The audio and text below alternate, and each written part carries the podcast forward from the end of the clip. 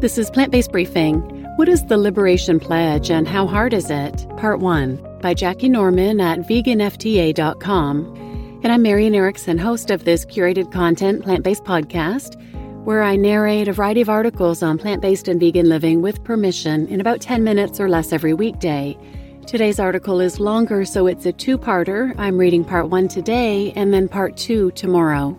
It's by Jackie Norman. She is a fascinating person. She used to be a dairy farmer for years and now has become an animal activist. She's with Vegan FTA. They create and share excellent content. I recommend subscribing to them at veganfta.com and following them on social media. So now let's get to today's plant based briefing.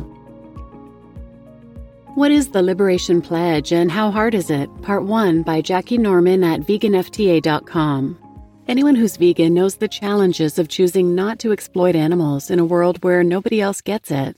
When it comes to social occasions in particular, it seems the greater the celebration is, the more fixated society is on the need to consume animal flesh and secretions in enormous quantities. Yet, despite the deep distress it causes us to be among them, many of us still feel obligated to grin and bear it for the sake of not offending our friends and colleagues or upsetting our family. I used to feel that way too. I'd try my best to be lighthearted and not look too weird at social gatherings and family dinners. I'd sit with everyone else and pretend I didn't care that they carved enthusiastically into what used to be a chicken, or chew on what was once a cow, saying how fabulously tender and juicy it was, and I didn't know what I was missing. The day I took the Liberation Pledge several years ago, however, all that stopped. I can't even remember where it was I first heard about it, but I was instantly drawn to it and knew it was what I wanted to do. I was through with trying to please people who didn't care. It was time to make my commitment to the animals official. I signed the pledge, my husband signed it straight after, and since that day, neither of us has looked back. What is the Liberation Pledge? The official website contains a good amount of clear and concise information and explains the history and logic behind it. The pledge itself has three components where people vow to 1. publicly refuse to eat animals, live vegan, 2. publicly refuse to sit where animals are being eaten, and 3. encourage others to take the pledge. Part 1 and 3 are straightforward enough, especially when you're already vegan. It's the second component, to publicly refuse to sit where animals are being eaten, which is the most controversial. While it's an easy commitment to make to the animals, there's a good chance it won't go down well with your family and friends.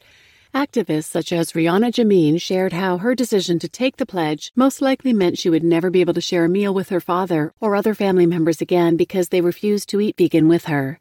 For many vegans, the thought of not being able to do that would be too much to bear, but Rihanna felt strongly enough about her choice and that it was the right thing to do that she was okay with the situation. I can totally identify with that. It doesn't bother me at all that I will never get to share a table with carnists again, even those I love. I didn't take the pledge to offend or annoy anyone. I did it for the animals I fight to protect out of respect for them, and I did it for me as a form of self care, to protect myself from further emotional distress. The horrendous, gut wrenching distress I never imagined I would feel in social situations when I first went vegan five years ago. Back then, I swore I would never turn into one of those vegans and assured everyone else around me that it wouldn't change me. At first, it wasn't a problem. I would try not to look too disdainful at my friends as they sat around me eating takeaway pizza covered with bacon and salami dripping with gooey cheese. But before long, all I could see were dead souls on that pizza. Innocent pigs and cattle who endured a life of misery and suffered beyond any of our worst comprehension were served up with molten goop, which started out as milk intended for a calf taken from a mother cow who'd had her baby stolen. As if that wasn't enough, it began to really upset me to see my friends and loved ones shoveling so much carcinogenic, fat laden, hormone filled animal protein into their bodies with so much gusto, particularly those who were already living with the consequences such as cancer and diabetes. Taking the Liberation Pledge meant that while I couldn't stop them from eating it, at least I no longer had to witness it or be traumatized by the vision of who they were eating. For me, living with the pledge has been easy. I don't have a large family and I don't see them often as we all live a great distance apart. But when I do see them, I don't eat with them unless they also eat vegan. This is never going to happen with my 80 year old mother and stepfather, but they know I will not share a table with them, and they understand that and are okay with it. It's actually led to some really positive and productive conversations, not just with my parents, but also with their similarly elder peers. I don't find socializing with others a problem either. If I get invited to a barbecue or dinner, I ask what time people will be eating and either go along to chat with people before or after the meal's over.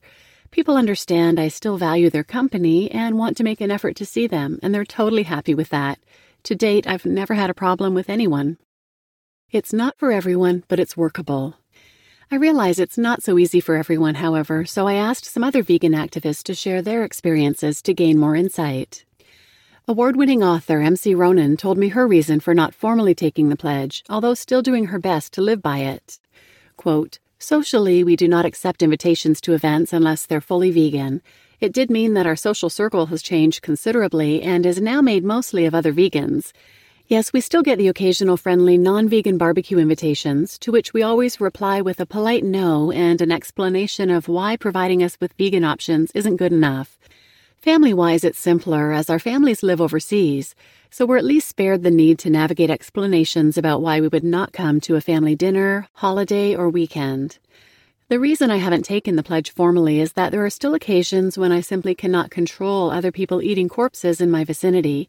Work, for example. I never go to work events like Christmas parties, but even on a normal day, as I have my beautiful vegan lunch at a table in the kitchen, a corpse will be eaten at the table next to me. Stolen milk will be poured into countless mugs of coffee as I watch with a hollow heart.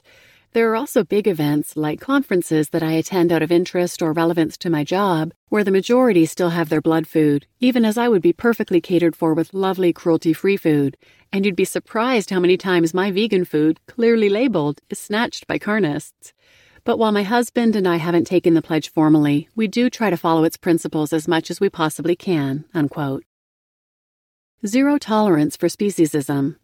New Zealand activist Chris Gordon shared the many positives he has found in taking the pledge. Quote, for my first year and a half or so as a vegan, I continued to sit at breakfast, lunch, and dinner tables where meals that were made using animal flesh and made using things that come out of animals and their bodies, like a cow's milk and a hen's eggs, were being forked into the mouths of others around me. I always felt extremely uncomfortable with that, and why in my right mind would I not? As a vegan, by definition, I am actively and vocally opposed to violence towards animals, not specific animals, but all animals. Not specific sorts of human violence towards animals, but all human violence towards animals. Where you might not tolerate seeing a dog being kicked and beaten, but you might happily sit and eat a product that involved a cow being shot in the head and cut into pieces in order to produce, I will not tolerate either of those forms of violence towards either of those animals. Where you might leave an angry comment on a post about a poacher having killed a lion, but you might happily give a thumbs up to the picture of your friend's barbecue where a dead pig's body spins on a spit, I will not tolerate either of those forms of violence towards either of those animals. If, in fairness, I would not be expected to sit quietly and comfortably at a table where other forms of violence and discrimination are taking place in front of me, then why should I be expected to sit quietly and comfortably while others consume products of violence and abuse towards animals who I care about across the table from me? When I first took the Liberation Pledge, I suspected that I might lose some friends who did not wish to eat fully vegan meals with me. I was actually surprised with just how many people will agree to eat a fully vegan meal that you've prepared, or will go with you to a fully vegan restaurant, or will at least choose a fully vegan meal at a restaurant that is not fully vegan when you're actually prepared to make it very clear and to stand firm in that you are not comfortable being sat at a table with somebody consuming meals that contain the bodies of animals whose lives you care about. You might think that I stopped being able to attend any and every family dinner, work function, and every other event where animals and their bodies were being served. On the contrary, the most recent meals that I've had with family members have been fully vegan ones, as my family now understand that is the option. What did I do when it came time for the first dinner outing for staff at my workplace? I bit the bullet and I told everybody the truth. Boom!